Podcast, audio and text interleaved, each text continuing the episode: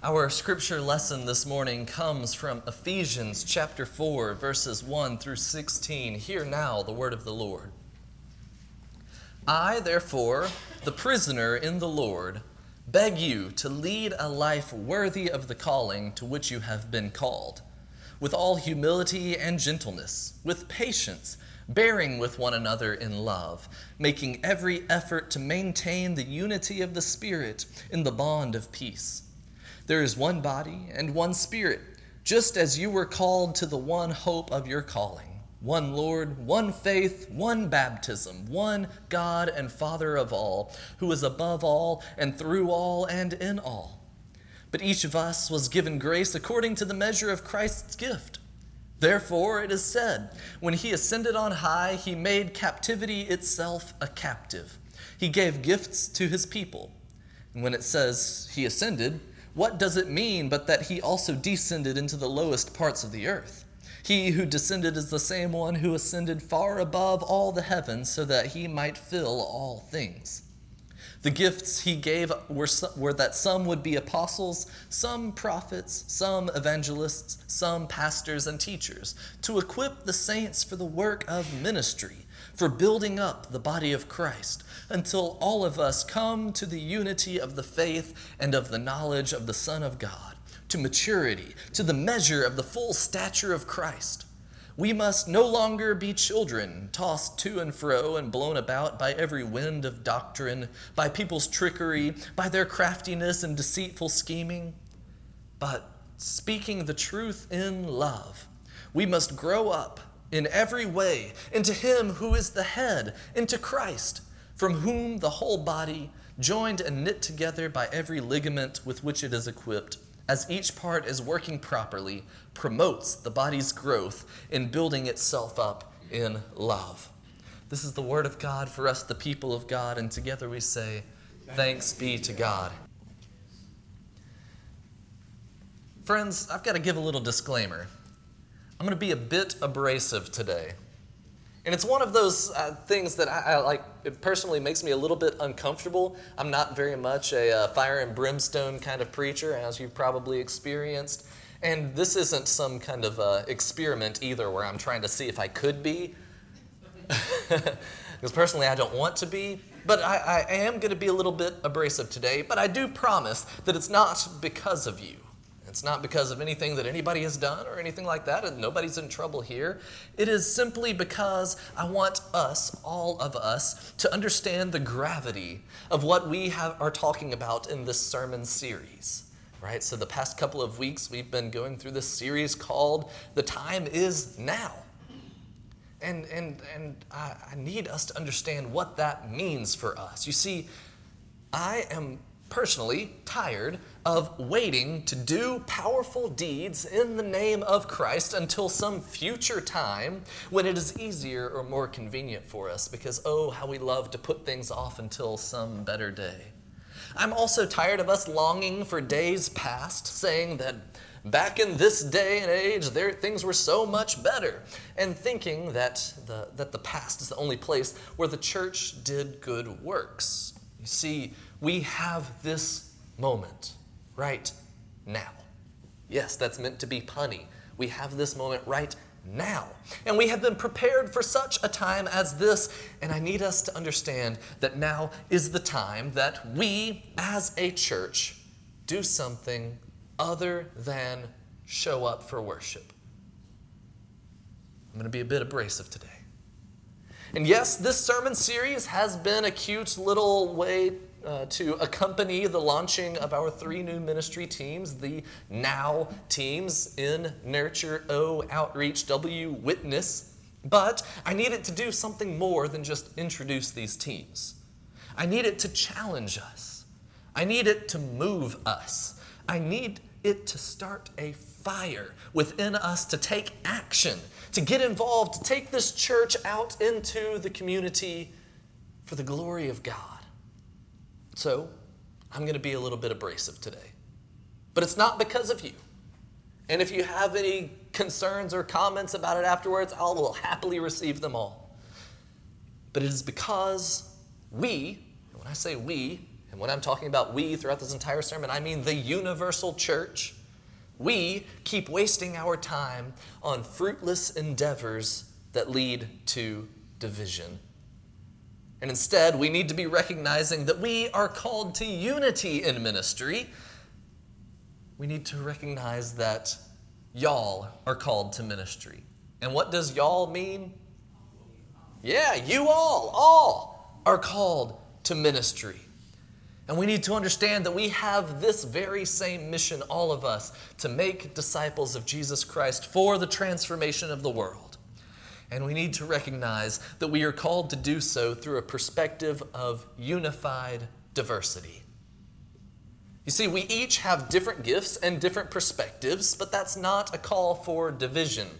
Paul, who wrote the letter that we have before us in our scripture lesson, and who spoke very much on the beauty of diversity in God's creation, acknowledges that each of us have been given different gifts, that each of us are equipped differently, that each of us have different perspectives through those gifts as well, and that those gifts are calls to unity. Yet still, for some reason, we love division. Like we I've almost become addicted to division. It's, it's kind of absurd how much we emphasize the divisions that are present in our world and in our nation and in our community and in our very church far too often. For whatever reason, we have found some sense of control by splitting things between the left and the right, well, this side and that side.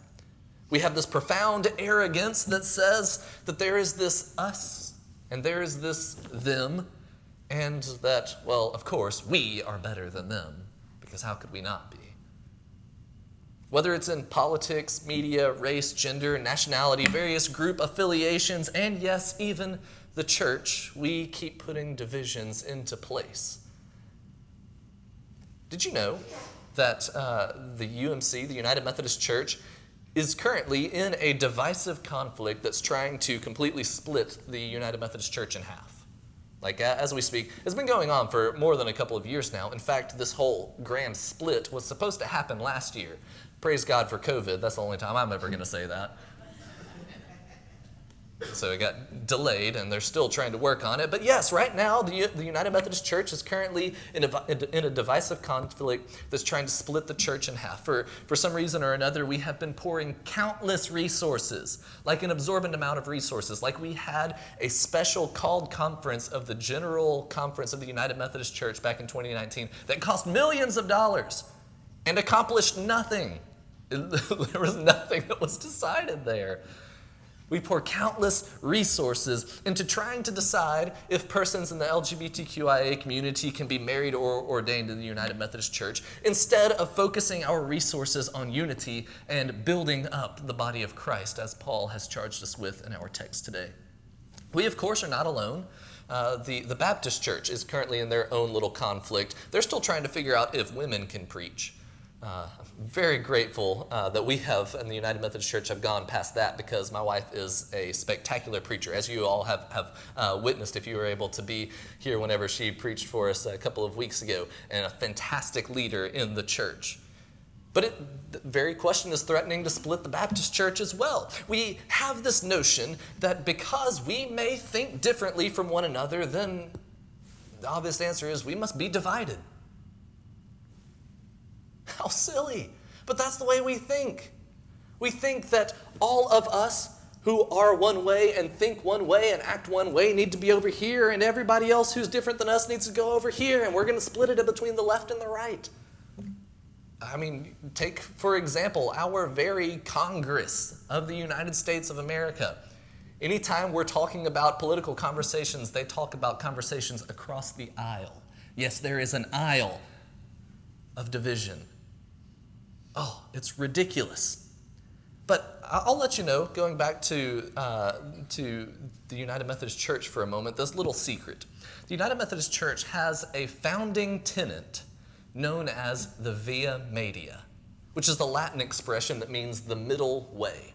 This is something that was that was imbued in the United Methodist Church very early on. Uh, it actually extends beyond before the United Methodist Church in the uh, in the Anglican Church is where it kind of came out of, and uh, and it was adopted into the United Methodist Church out of this understanding that there is a middle way. But here's the thing the middle way is not necessarily a path of compromise. It's not like people on one side sacrifice all of their values and people on the other side sacrifice all their values so they can come and meet in the middle. It's not necessarily a path of compromise. Rather, it's a path where those who do walk on the left side and those who do walk on the right side are able to walk together side by side down the same path. It's a path wide enough for everybody. Okay, this is the Via Media.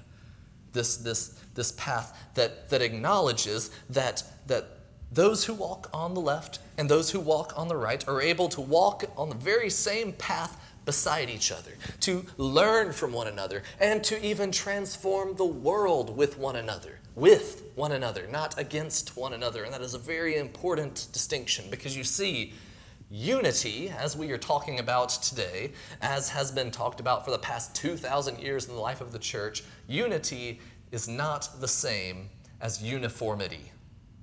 That's going to be very important for us to understand as a church. Unity is not the same as uniformity. Things don't have to look exactly the same across the board. We are all created beautifully and uniquely in the image of God. And guess what?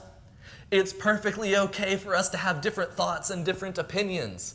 It's not okay for those thoughts and opinions to divide us, but rather for us to learn from one another, grow together, and transform the world together. Unity, as it is, is found in common goals, not common starting places. Namely, that goal we're going to be talking about today is the ministry and mission to which we have been called. So I'm going to take us back into our Ephesians passage. Uh, Ephesians, which is, is just a fascinating book. And I'm going to talk more about it in just a few moments. But I mean, you, you got to go and read the book of Ephesians. It, it's only six chapters. It's not very hard. It's not very long. But man, this is like an exquisite uh, literary work of art here. And, and looking at verses 12 and 13 here gives a kind of summary of the work of ministry to which we have been called. It says that we are called to the building up the body of Christ until all of us come into the unity of the faith and of the knowledge of the Son of God, to maturity, to the measure of the full stature of Christ.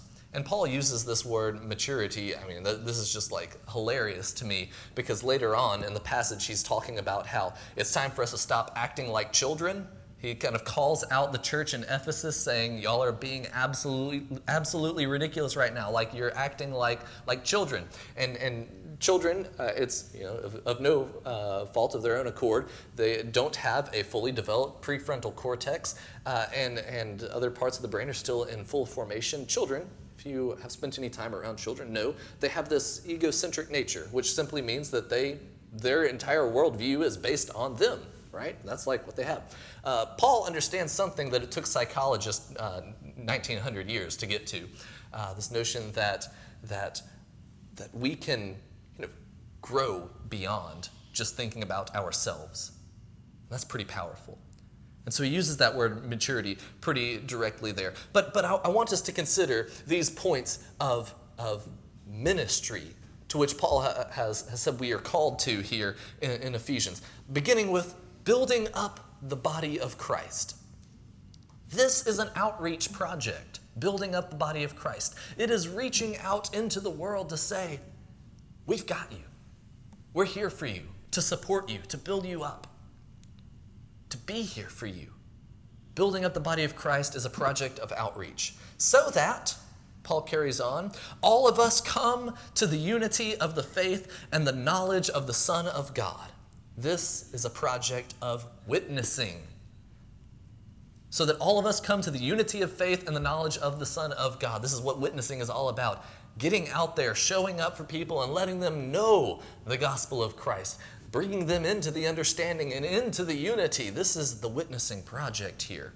And he concludes, for the maturity and growing into the full stature of Christ, which is a project of nurturing, so that once those to whom we have reached out and who have heard the gospel through our witnessing and decide to show up to the church are then able to be nurtured into maturity, to grow into the full stature of Christ, because that's what Paul is getting at in this letter, is that the ultimate goal of uh, being a Christian is to take on the image of Christ, that our very thoughts, actions, and words might resemble that of Christ.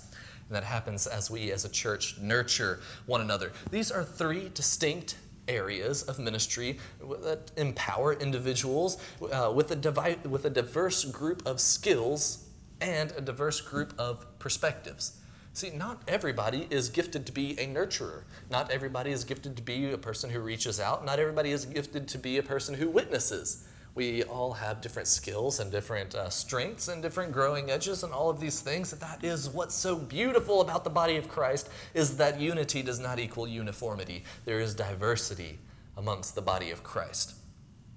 And so, yet, we, we need to understand that in this diversity, that, that each of these three distinct areas, which are diverse in themselves, are vital to the next.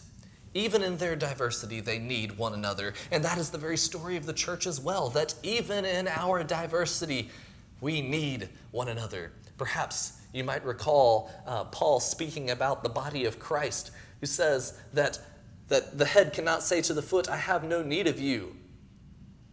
That we, each part of the body is essential for serving some function in the world, in some capacity, for existing as the body of Christ. Each, which has different skills and different, different uh, perspectives, are completely vital to the way that the church, the body of Christ, acts in the world.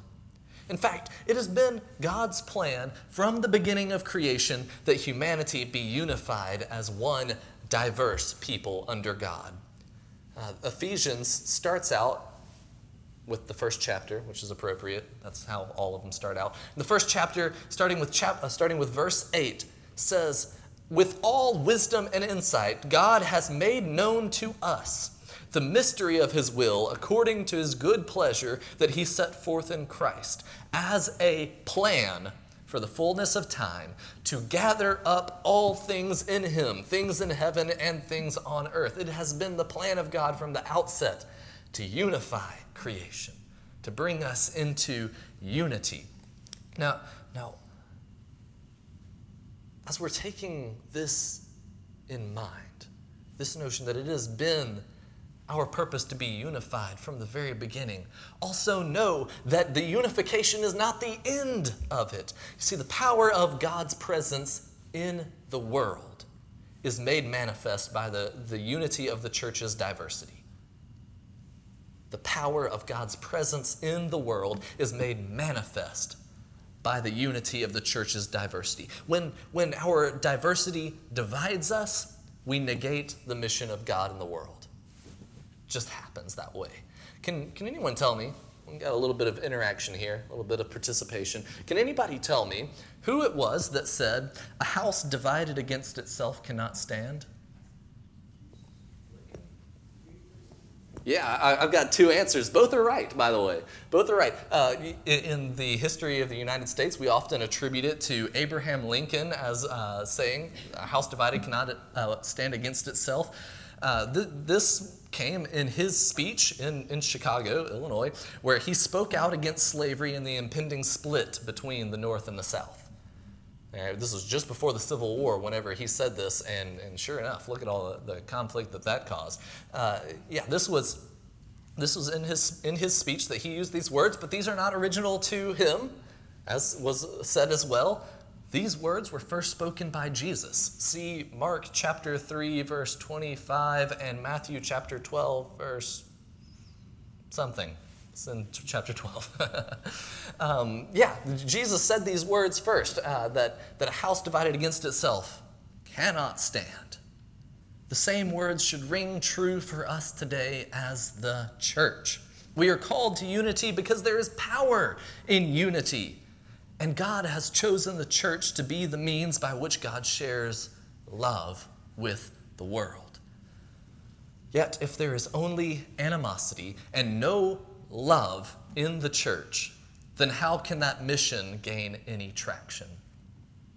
A house divided against itself cannot stand. And Here is going to be one of the most brutal things I have to say today. I'm not going to apologize for it. Maybe after I will. Division in the church is perpetuated by those who are unwilling to get involved. Division in the church is perpetuated by those who are unwilling to get involved. Just as rivalries between sports teams are amplified by the fans in the stands, so too is division amplified by those who only show up to occupy a pew. Have you noticed that? Sports teams, that the whole rivalry thing, it only shows up in full fledged form whenever there are fans to perpetuate it. Fans that don't play the game, fans who think they know better than the coaches and the players, fans who just show up as taking this whole sport at, from a spectator perspective. They're the ones who end up perpetuating the rivalries. And it's all good fun and everything until, well, you know, those rivalries get out of hand and somebody gets hurt. Uh, killed in these uh, rivalry conflicts. It's the fans that perpetuate that the very same way that division in the church is perpetuated by those who just show up to occupy a pew. Why? Because people who show up to occupy a pew have a lot of opinions about the way things should go, but never any action to sustain, sustain those opinions. Because people who just show up to occupy a pew don't actually want to see the church go anywhere. They just want to show up and let the world see that they're in the church. Like I said, most brutal thing I'm going to say today but it needs to be heard. Because in Revelation chapter 3, who knew I'd be quoting Revelation today? Things are getting dark all of a sudden. Revelation chapter 3, verses 15 and 16 say, We have these words from the Lamb of God to the people, to the church in Laodicea, that says, I know your works. You are neither cold nor hot. I wish that you were either hot or cold because you are lukewarm and neither cold nor hot. I am about to spit you out of my mouth. Very intense words that essentially say, I don't want anything to do with people who don't want anything to do with me. That's what it boils down to here. The church has far too many lukewarm people in it, and it's not helping. The church is in active decline everywhere. Not just this church, but all churches, not just in Mobile, not just in the U.S., but it, all over. The church is in decline because we have far too many lukewarm people, and when we need people who are on fire for Christ. See, the book of Ephesians is set up in this beautiful way, and this is what I mean by it being a, a masterpiece, a literary masterpiece here, is that the first three chapters, check it out, the first three chapters describe the gospel message. It starts it up from the very beginning of creation. You heard it just a few moments ago, from the very beginning of creation. And this is what God has been doing this entire time, preparing us for this good news that comes with God incarnate in Jesus Christ, who sacrificed himself for us that we might have eternal life and eternal love and joy. And then he gets to chapter 4. And chapter 4, which is where we had today, begins. The translation that we have in our bulletins is kind of wrong. Uh, our translation says, I, therefore, uh, in the Greek, it's actually, therefore, I. I know, it's a minor grammatical issue, but it's important to understanding what Paul has set up here. Because whereas the first three chapters talk about the gospel message and preparing it, the second three chapters, verses uh, chapters four through six, talk about what the gospel message should be doing to those who receive it.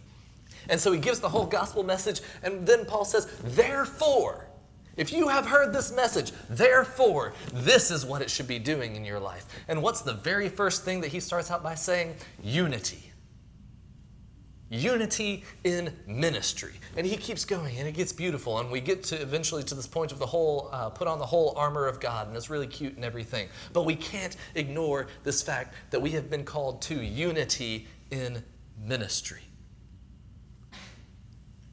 Therefore, you have heard the gospel message. Therefore, we're going to put it into action. The gospel of Christ should spur us to live as transformed people and Transformed people, as we have talked about in the past few weeks, do not stay on the sidelines. And so, my challenge for us today is the exact same challenge I've been giving the past three weeks. Can anybody guess what it is? Get involved. It's my third time saying it in this series. Get involved. Get involved in our witness team and help us speak the gospel throughout our community by showing up for our community. Get involved in our outreach team and help us care for the people who needs, need God's love the most through various mission projects. Get involved in our nurture team and help us teach and empower those who enter into this space so that they may in turn get involved as well. And so, do something that's, you know, once again, a little bit more interactive. I'm going to be passing something around here.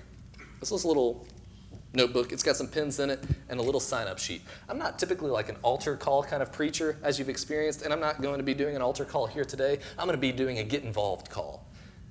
And many of you have already signed one of these sheets. It's awesome you know, it's great. I have your stuff recorded, documented, everything. Some of you have signed up online. And so I'm going to let you know, I'm going to be passing this around. But also, if you don't want to sign this for whatever reason, there, are, there is a sheet outside those doors right there. And there is a sheet outside this door right here where you can sign up as well if you don't want to do it right here. Also, I'm going to go ahead and encourage you. If you have a smartphone, go ahead and get it out and go to SHAUMC very simple. shaumc.org. And there is a tab on our website called Get Involved. And on there, there's a sign up sheet. So, you know, you can, you can sign up without anybody else seeing that your information or that you've signed up or anything like that. I'm just passing this around so that everybody has the opportunity to sign up right now. If you don't sign up, I'm not going to be mad at you. I'm just giving us the opportunity. So I'll start here. Like I said, I know many of you have already signed up, and uh, I will be letting you know that, that this week, I'm going to be contacting each person who has signed up to get them some more information, let them know about how things are going to be in motion from here on. But this is what it's all about, y'all. The gospel message is part one, getting involved is part two. And we're there. We're at the getting involved part. God has huge, huge, huge plans for Spring Hill Avenue United Methodist Church, and I firmly believe that. I'm not just saying that as some kind of uh, delicate answer to throw out there because I'm the uh, pastor and I should be saying stuff like that. I firmly believe that God is going to be using Spring Hill Avenue United Methodist Church to transform the community of Mobile, Alabama. And I believe it's going to go even further than that. But here's the thing, people I can't do it alone. I can't. I, have tried doing projects like this alone, uh, I, I get burnout. That's what happens when one person tries to take on too much. And so I'm, I'm, I'm, actually stepping outside of my comfort zone here, asking each of you to get involved because I can't do this alone. This is one of my uh, shortcomings. I can't do it. I need you all. And God has called on each and every one of us to be in ministry. Y'all are called to ministry, friends. The ministry to make disciples of Jesus Christ for the transformation of the world. And we are called to do it in unity, unity through our diversity. And so, my charge for us today is to overcome our divisions and, as a united family of God, to get involved with the mission and ministry to which we have been called. Let us pray.